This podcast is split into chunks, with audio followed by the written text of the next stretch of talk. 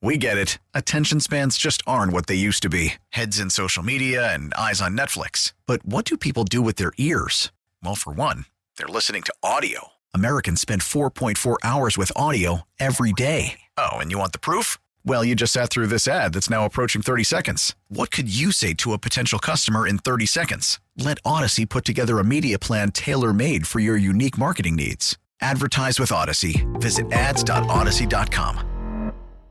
And welcome back to the nightcap. I know it's been a minute or two, but let's just say I'm feeling a little bit more rejuvenated in the hockey sphere these days and to help usher in a new era, a new season, you know, before it actually totally starts is someone very near and dear to my heart and unfortunately a few states away. But Michael McKenna, analyst for Daily Faceoff, moonlights on Sirius Radio once in a while. He used to play in the NHL, across the AHL, all of the different levels. And uh, my favorite friend who moved away. How are you today, my friend? I didn't leave you. I just left Vegas. Yes. Uh, I'm doing good, man. You know what? Like, it's funny that you're just talking before we started to record here how – you know, neither of us are like way into hockey right now, but all of a sudden, the moment that we're now speaking about it, I'm like so amped up and ready to go at it again on hockey. Yeah. You know what I mean? It's like two old buddies just getting after it to, to, to hot stove what's happening around the league, even though right now there's not much. How much has happened this summer, though, Lindsay? Oh, my God. It's been so busy. It is unbelievable the amount of things that have happened and that we can cover. Yeah, I, it's hard to disagree. I felt like the cup ended later this year, even though it's been a weird couple of seasons just with timing and everything. Maybe it was kind of a crash from the last couple of seasons. But, you know, the off season's been absolutely nuts. Free agency. I think that there was a lot of moves that we didn't really anticipate, like as a hockey collective, and maybe that's kind of throwing us through the loop. So let's start there. Uh, the biggest name that's still on the free agency uh, block here, Nazem Kadri. Now, a lot of people are saying probably has a handshake deal with someone. I made the assumption, like, well, it's Colorado, obviously, but that probably might not be true. Where do you think he ends up? It just it seems like what we're thinking is that Kadri's got something with the Islanders potentially. Yep. But we haven't seen this actually come through, and we're talking about Lou Lamoriello and the absolute tightest to the vest manager in all of hockey for all time's sake. I mean, I spent two years in Lou's organization when he was with the Devils, and there are no leaks. It is airtight. And, you know, yesterday I, I, I did see it that Kadri and the Islanders seem to be coming together, if that's the case. But, you know, I, I always wondered with Kadri, like, did he end, would he end up circling back to Colorado if nothing was out there that he really wanted? You know, and that's where there's some dominoes that need to fall here, man. If if he's actually going to go to the Islanders, they got to clear some, some cap space. So no wonder. Well, especially if they're going long term deal with him there too, because you got Barzal. I'm looking at, at cap friendly right now. Barzal's got one year left on that uh, before he hits restricted free agency. You got a lot of money tied up in Anders Lee in Brock Nelson, obviously, yeah. uh, JG Pageau, like a lot of talent that they've brought in, but he's going to be commanding a pretty hefty dollar. Like, how do you fit everybody in here? Yeah, and he's a centerman as well. Correct. So you know you're looking at you're looking at JG Pageau, and you're going to have Kadri in the mix as well. Is he going to be their number one centerman? Who knows? And, and I mean, our own. I, I work with Frank Seravalli at Daily Faceoff, and uh, on the DFO Rundown podcast yesterday said that they got a seven by seven offer on the table for Kadri. That's what they're hearing and believed. And you know he's 32 years old. Kadri is. Yeah. If that's the case, seven year deal through 39 I mean, it, it 100% fits with Lou Lamoriello. He loves veteran players. He loves players that uh, by the end of their contract, the contract looks terrible. Yep. He's big on that. And then he brings them um, back like Zach Parise. It's all good. Yeah, you know, so uh, it works in that way. I'm not sure who's going to get moved on from. You know, there's names there. You look at maybe Beauvillier as yep. someone that could potentially be headed out the door. You know, there there's valuable players. The problem with the Islanders is they they have a lot of like good players, but they don't have any any real like superstars there as it stands. That's what Barzal's supposed and to I'll be. Tell you what, but exactly, that's the player. Mathew Barzal should be their superstar. And I think that if they grab Kadri, that's a step towards getting Barzal to where he needs to be. Because you need somebody to get the puck on his stick that can skate with him, that yep. has some creativity. And I've said that all along. They've got to unlock Barzell. And mm-hmm. I think Barry Trotz did what he could with the lineup they had. They didn't find that right mix. And that's the key. You get a young talent like Barzal that can skate like that. If you get three or four good years out of Kadri out of this, that's fantastic. But boy, seven years that's a lot. Like I thought we might be looking at a four or five year deal given his age. So yeah. no surprise the Islanders might be the front runner with that offer. Yeah, and it looks like Kadri will kind of be the benefactor of, of a lot of things that he's worked for for his entire career. He had an unbelievable season. I think he's a great talent, but I, I think that the the Islanders are definitely up against it right now because as you mentioned, they got a lot of good players. They've been sniffing around that, that Stanley Cup final, uh, but obviously last year they took a step back, but they got to make sure that they put their best foot or at least foot on the gas with all of these players that they've acquired inside of these long-term deals because if you're going to do all this like and you're not going to go to that next step what's the point of doing any of it then it is you get stuck in mediocrity like mm-hmm. that and you know you can look around the league at a lot of teams that have kind of gotten to, stuck into that rut as well i mean i even look at I mean, the Philadelphia Flyers, a team that's pretty dear to my heart. I finished in that organization, and I have so much respect for for Chuck Fletcher. Like I, I have had nothing but positive interactions with him, well regarded throughout hockey.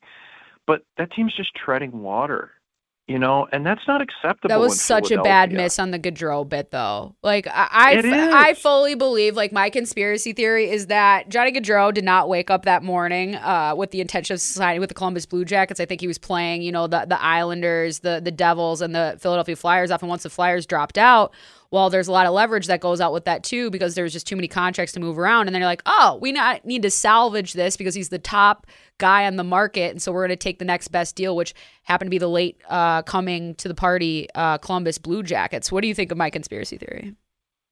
I don't think it's a conspiracy. I think it's pretty realistic. I mean, I, and that's why, you know, it's hard for me with Flyers here because they've got an open book. Chuck Fletcher's got permission to pretty much do what he needs to do. Bring in the best coach you can. He brings in John Tortorella, who I think is a good hire. They threw the they threw the Brinks truck back. Ray Trotz and he declined yep. for you know for whatever reason. Um, and I don't think that's an indictment of Philadelphia. I, I think that Trotz, when it came down to it, just didn't want to coach this year after doing it for so long and yeah. through COVID. It's a big project get, too, and it's a tough yeah, town. and still and still getting paid out. He still has another year from the Islanders, making four million bucks. Like dude, take the Gerard Gallant method. Mm-hmm. Take a year off to enjoy your grandkids. Go skiing. Like, right. you know, get away from the game for a year and then make your best choice. And but anyway, like when you look at the Flyers, Johnny Gaudreau was on a silver platter for the Flyers. Mm-hmm. All they had to do was clear cap space.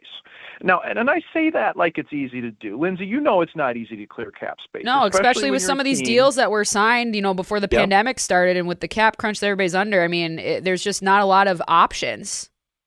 That's right. And on top of that, everybody around the league also knows that they'd be trying to clear cap space for Johnny Gaudreau. So mm-hmm. they wouldn't make it easy on him.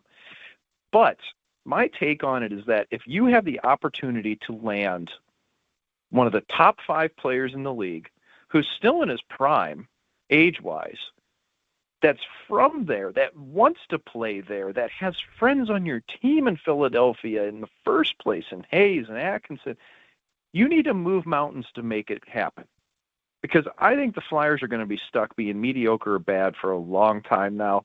And at least if you make that big swing and go after that player, it gives your fan base and your players some hope and belief mm-hmm. that you're going for it. And I just thought that they were too conservative this offseason. I don't think being conservative works anymore in the NHL. And I also don't think you can go off the deep end aggressive like we've seen the Vegas Golden Knights do. There's a happy medium to it. But I think, like you said, Lindsay, look at Columbus. Like, what do you think of that move from Jarmo and John Davidson, who run that organization in in Columbus? Like, they're so did you sneaky. not find that? Is that yeah? Is that the word best to describe that organization and how they go about business sometimes? Yeah, I mean, if you kind of just look on how they've conducted themselves the last few years, you know, when they they had that haul come in from Ottawa, when they had Duchene and everybody, and then Panarin was still on the team, Bob was still on that team. They make that run, they beat uh, uh, the Tampa Bay in the first round, sweep them and then you know everybody kind of jumped ship and then we're back here a year and a half later all of a sudden oh we everybody wants to come out and hang at our party again. I just i, I think they swung at, at a at a big piñata that they did not expect to have a birthday party in their backyard but here they are and it gave them a, a great little wedge piece for to, to, to sign Patrik Laine as well. Like if anything it solidified a lot of things there in an, in an organization that was kind of treading water like we were talking about philadelphia. At least now they have direction. Yeah Exactly. And that, that Laine signing that you brought up is the key part to it. Mm-hmm. You got to give a reason to have confidence in your team and retain players. And if you're Patrik Laine and your team just goes out and grabs Johnny Gaudreau after you've seen Gaudreau turn Hampus Lindholm into a star player, Mm-hmm. okay? And and that's not to take anything away from Lindholm. Like Lindholm's, or sorry, not Hampus Lindholm, but from uh, um, the centerman in Calgary that he played with this year. Like you're you- you're making everybody around you better. Yeah. and that's what it comes down to.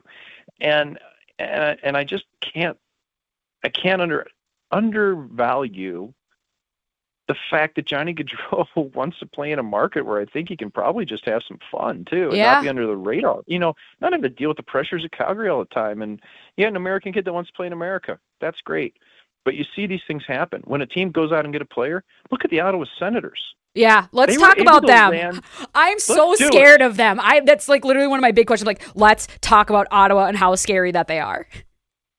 I think that Ottawa. Now listen, are they going to win a cup this year? No. Are they going to knock on the door of playoffs and potentially Could sneak they in? could they mess up some other teams' dreams who have actually legitimate cup aspirations? Absolutely. A hundred percent. The young talent on that team was Chabot and Stützle and Norris and Tkachuk and Batherson and Foreman. Like you want to go down the list of all the talent that they have. There's a ton, but until you get players that are veteran to surround those young players, they were never going to be successful. They just weren't. And by going out and trading for Alex DeBrincat from the Chicago Blackhawks, Yep. and then going out and trading for Cam Talbot from the Minnesota Wild, The most underrated move of all of them, I think. They they just legitimized their team. You get a 40 goal scorer Mm-hmm. who's still young, by the way, in DeBrincat, and then you grab a goaltender to complement Anton Forsberg, who to me was the most underrated goalie in the NHL last year. That's a solid tandem with Talbot and Forsberg, and the downstream effects is that it allows GM Pierre Dorion to go out and sign Claude Giroux Mm-hmm. who can still play, man. Like Yeah. this guy's still going to put up 65, 70 points easily this year, going between center and right wing for that club. He's going to help the power play. And Lindsay, what this really shows, I've been in that organization. I Mhm. knew how it worked when Eugene Melnyk was still alive and ran things. His eyes were over the shoulder of Pierre Dorion's at all moments. No doubt in my mind. And we've every transaction, when you've got that second set of eyes of an owner who frankly knew nothing about hockey besides being a fan, but he was able to critique all the moves. How can you manage in that situation? You know, I think we're finally seeing a general manager in Dorion be allowed to run a team the way he thinks is best.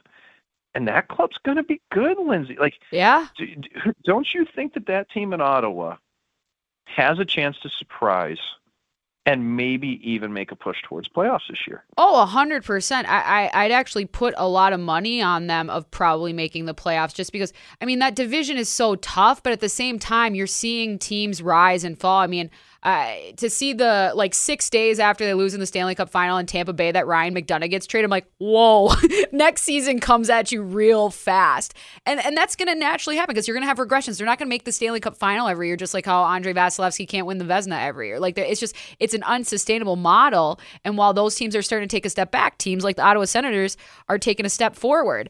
And then let's just since it's it's a great way to kind of spin off of it, how weird it was to see Matthew Tkachuk all of a sudden get traded into the same division, and now he's down in Florida. Like I thought this guy was going to be the captain of Calgary. And, and just I, I don't Yeah. want to be here anymore. And maybe that was expedited by Johnny Gaudreau leaving and and leaving for the team that he did, and just being like, well, clearly nobody wants to be here. But I just what what's your read on Calgary and kind of what went down because they won the, the division last year. Now, I mean, I I don't know if they're a playoff team. I think that Brad Treliving the GM's done a great job in Calgary, and he was dealt a really tough hand. Johnny Gaudreau left because he wants to play in the United States and be closer to home. End of story. Mm. And then you, Matthew Tkachuk, to me, I thought those two players were tied together. If Gaudreau left, Tkachuk was leaving. Yep. If Gaudreau and Tkachuk talked in the off season and said, "Listen, we got something special going on here. Let's make the most of it," they were both going to stay. I truly believe that. I think I, I mean, I said that all last year. And as soon as Gaudreau was gone, Tkachuk to me actually did him a solid by letting him know, hey, we're Yeah, the team. No, you mean? exactly yeah, like hey, dude, I, I'm I'm just I'm not staying around here. So you guys need to maximize this right now. Let's make it work. So Calgary signs Tkachuk and trades him, and I'm not terribly surprised by it. I'm from St. Louis. I've known Matthew a while. Like, I, I, I just it's a big step to be up there in the first place. And I also think that there's even the Daryl Sutter effect. You know, I mean, if you Too sign hard. a big long-term contract, yeah, if you sign a big long-term contract, you you expect to outlive your coach. But hey, man, it's really tough to play for Daryl Sutter. Like, there's no way around it. It's Especially with his like the- history with that organization as well. Like they're going to give him a lot more leash than they would in other head coaching positions, especially these days when it's so short. Well, when you bring someone in like that, you know what you're getting, Mhm. and you allow them to coach. That's what a good a good general manager allows their coach to coach. And so, like, I think that might have played into it a little bit. And that's not saying that like Tkachuk or Gaudreau can't handle it. They obviously had great years under Sutter. I just think when you look objectively at things and you go, "Oh God, do I really want to do this the next two or three years until he eventually gets fired?" You start Yeah. to look elsewhere. And this deal with Florida, Lindsay, was wild. We get it. Attention spans just aren't what they used to be heads in social media and eyes on Netflix. But what do people do with their ears? Well, for one, they're listening to audio. Americans spend 4.4 hours with audio every day. Oh, and you want the proof? Well, you just sat through this ad that's now approaching 30 seconds. What could you say to a potential customer in 30 seconds? Let Odyssey put together a media plan tailor made for your unique marketing needs. Advertise with Odyssey. Visit ads.odyssey.com.